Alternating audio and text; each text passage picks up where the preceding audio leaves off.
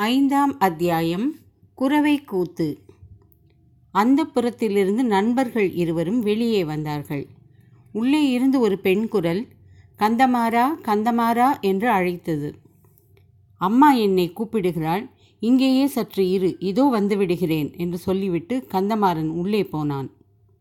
பெண்களின் குரல்கள் பல. சேர்ந்தாற்போல் அடுத்தடுத்து கேள்விகள் கேட்டதும் கந்தமாறன் தட்டு தடுமாறி மறுமொழி கூறியதும் வந்தியத்தேவன் காதில் விழுந்தது. பின்னர் அந்த பெண்கள் கலகலவென்று சிரித்த ஒலியும் உள்ளே இருந்து வந்தது. தன்னை பற்றித்தான் அவ்விதம் அவர்கள் கேலி செய்து சிரிக்கிறார்களோ? என்ற எண்ணம் வந்தியத்தேவனுக்கு வெட்கத்தையும் கோபத்தையும் உண்டாக்கியது. கந்தமாறன் வெளியே வந்ததும் வந்தியத்தேவனின் கையை பிடித்துக்கொண்டு வா வந்தியத்தேவா எங்கள் மாளிகையை சுற்றி பார்த்துவிட்டு வரலாம் என்று சொல்லி இழுத்து கொண்டு போனான். கடம்பூர் மாளிகையின் நிலா முற்றங்கள் ஆடல் பாடல் அரங்கங்கள் பண்டக சாலைகள் பளிங்கு மண்டபங்கள் மாட கோபுரங்கள் ஸ்தூபி கலசங்கள் குதிரை லாயங்கள் ஆகியவற்றை வந்தியத்தேவனுக்கு கந்தமாறன் காட்டிக்கொண்டே சென்றான். இடையில் வந்தியத்தேவன் கந்தமாறா என்னை அந்தப்புற வாசலில் நிறுத்தி நீ மறுபடியும் உள்ளே போனபோது அந்த புறத்தில் ஒரே சிரிப்பும் களிப்புமாயிருந்ததே என்ன விசேஷம்? உன்னுடைய சிநேகிதனை பார்த்ததில் அவர்களுக்கு அவ்வளவு சந்தோஷமா? என்று கேட்டான். உன்னை பார்த்ததில் அவர்களுக்கெல்லாம் சந்தோஷந்தான். ஆனால் உன்னை குறித்து அவர்கள் சிரிக்கவில்லை. பின்னே எதற்காக சிரித்தார்களாம்? பழுவேட்டரையர் இருக்கிறார் அல்லவா? இத்தனை வயதிற்கு பிறகு அவர் புதிதாக ஒரு இளம் பெண்ணை கல்யாணம் செய்து கொண்டிருக்கிறார். மூடு பல்லக்கில் வைத்து அவளை இங்கே அழைத்து கொண்டும் வந்திருக்கிறார். ஆனால் அந்த புறத்திற்கு அவளை அனுப்பாமல் அவருடைய விடுதியிலேயே அடைத்து பூட்டி வைத்திருக்கிறாராம். அந்த பெண்ணை பலகனி வழியாக எட்டி பார்த்துவிட்டு வந்த ஒரு தாதி பெண் அவள் அழகை வர்ணித்தாளாம். அதை குறித்துதான் சிரிப்பு. அவள் சிங்கள பெண்ணோ கலிங்கத்து பெண்ணோ அல்லது சேர நாட்டு பெண்ணோ என்று சர்ச்சை செய்கிறார்கள். பழுவேட்டரையரின் முன்னோர்கள் சேர நாட்டிலிருந்து தமிழகத்திற்கு வந்தவர்கள் என்று உனக்கு தெரியும் அல்லவா கேள்விப்பட்டிருக்கிறேன். ஏன்? நீதான் முன்னொரு தடவை சொல்லியிருக்கிறாய். இருக்கட்டும். பெரிய பழுவேட்டரையர் இந்த மர்ம சுந்தரியான மங்கையை மணந்து எத்தனை காலம் ஆகிறது கந்தமாரா மூன்று ஆண்டுகளுக்குள்ளே தான் இருக்கும். மனம் செய்து கொண்டதிலிருந்து அவளை தனியாக சிறிது நேரம் கூட அவர் விட்டு வைப்பதில்லையாம். எங்கே போனாலும் கூட பல்லக்கில் ஆசை நாயகியையும் அழைத்து போகிறார். இதை குறித்து நாடெங்கும் கொஞ்சம் பரிகாச பேச்சு நடந்து வருகிறது. ஒரு பிராயத்தை தாண்டியவர்களுக்கு இந்த மாதிரி ஸ்திரீ சபலம் ஏற்பட்டால் எல்லோருக்கும் சிறிது இளக்காரமாகத்தானே இருக்கும்? காரணம் அது ஒன்றும் இல்லை கந்தமாரா உண்மை காரணத்தை நான் சொல்லட்டுமா? பெண்களே எப்போதும் சற்று பொறாமை பிடித்தவர்கள்தான். உன் வீட்டு பெண்களை பற்றி குறைவாக சொல்லுகிறேன் என்று நினைக்காதே. பெண் உலகமே படித்தான் உன் குடும்பத்து பெண்கள் கருநிறத்து அழகிகள். பழுவேட்டரையரின் ஆசை நாயகியோ செக்கச் செவேல் என்று பொன்னிறமாய் இருக்கிறாள். ஆகையால் அவளை இவர்களுக்கு பிடிக்கவில்லை. அது காரணமாக வேறு ஏதேதோ கதை கட்டி சொல்கிறார்கள். அடடே இது என்ன விந்தை? உனக்கு எப்படி அவளுடைய நிறத்தை பற்றி தெரியும்? நீ அவளை பார்த்திருக்கிறாயா என்ன? எங்கே எப்படி பார்த்தாய்? வீரநாராயணபுரத்தில் பழுவேட்டரையரின் பரிவாரங்கள் சாலையோடு சென்றபோது கூட்டத்தோடு கூட்டமாய் நானும் சாலை ஓரமாக ஒதுங்கி நின்று பார்த்து கொண்டிருந்தேன்.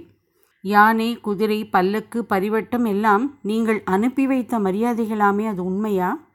ஆம் நாங்கள்தான் அனுப்பி வைத்தோம். அதற்கென்ன? அதற்கொன்றும் இல்லை. பழுவேட்டரையருக்கு நீங்கள் அளித்த வரவேற்பு மரியாதைகளையும் எனக்கு அளித்த வரவேற்பையும் ஒப்பிட்டு பார்த்தேன். கந்தமாறன் லேசாக சிரித்துவிட்டு இறை விதிக்கும் அதிகாரிக்கு செலுத்த வேண்டிய மரியாதையை அவருக்கு செலுத்தினோம். சுத்த வீரனுக்கு அளிக்க வேண்டிய வரவேற்பை உனக்கு அளித்தோம். ஒரு காலத்தில் முருகன் அருளால் நீ இந்த வீட்டுக்கு மருமக பிள்ளையானால் தக்கவாறு மாப்பிள்ளை மரியாதை செய்து வரவேற்போம் என்றான். பிறகு வேறு என்னமோ சொல்ல வந்தாய் அதற்குள் பேச்சு மாறிவிட்டது. ஆம் பழுவேட்டரையருடைய ஆசையனாகி நல்ல சிவப்பு நிறம் என்று சொன்னாயே அது எப்படி உனக்கு தெரிந்தது? என்றான்.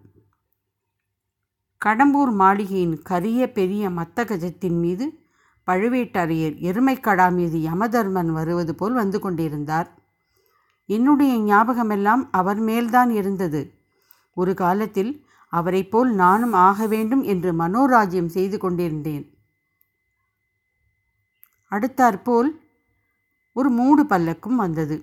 மூடு பல்லக்கில் யார் வரக்கூடும் என்று நான் யோசித்து கொண்டிருந்த போதே பல்லக்கின் திரையை உள்ளிருந்து ஒரு கை சிறிது விலக்கியது. விலக்கிய திரை வழியாக ஒரு முகம் தெரிந்தது.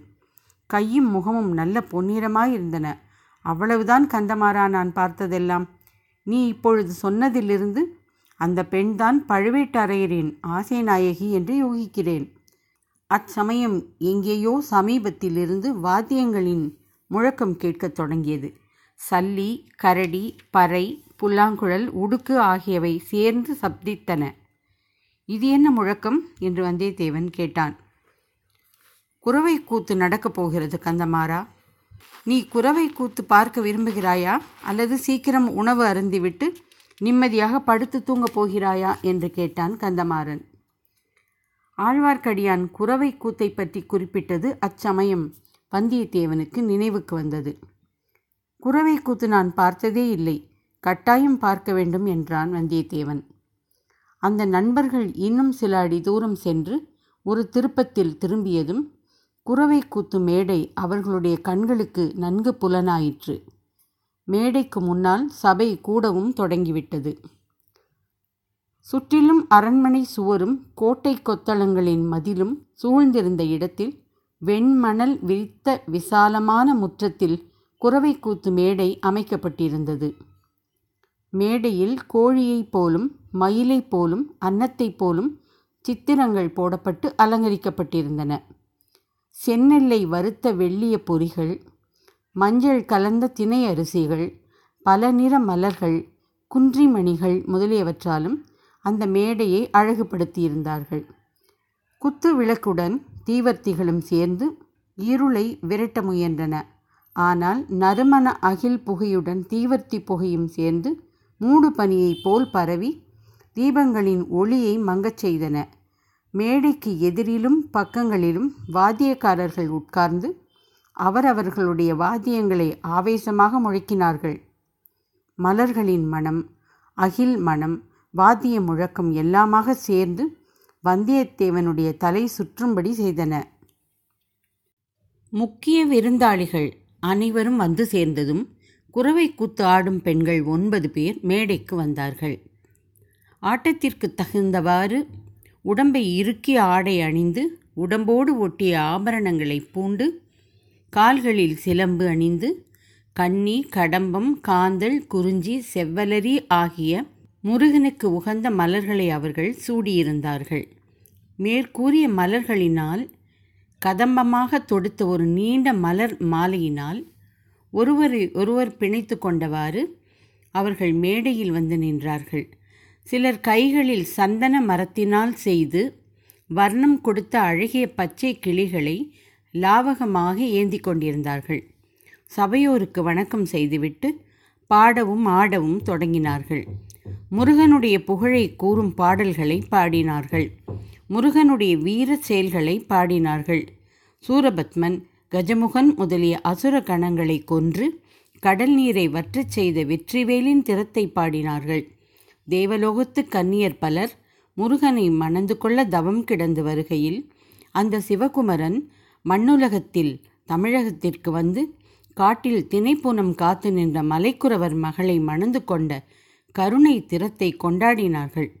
இத்தகைய பாடலும் ஆடலும் பறை ஒலியும் குழல் ஒலியுமாக சேர்ந்து பார்த்திருந்தவர்களை எல்லாம் வெறி கொள்ளச் செய்தன. பசியும் பிணியும் பகையும் அழிக மழையும் வளமும் தனமும் பெருகுக என்ற வாழ்த்துக்களுடன் குறவை கூத்து முடிந்தது. பெண்கள் மேடையிலிருந்து இறங்கிச் சென்றார்கள். பின்னர் தேவராளன் தேவராட்டி என்னும் ஆடவனும் பெண்ணும் வேலநாட்டம் ஆடுவதற்காக மேடை மீது வந்து நின்றனர்.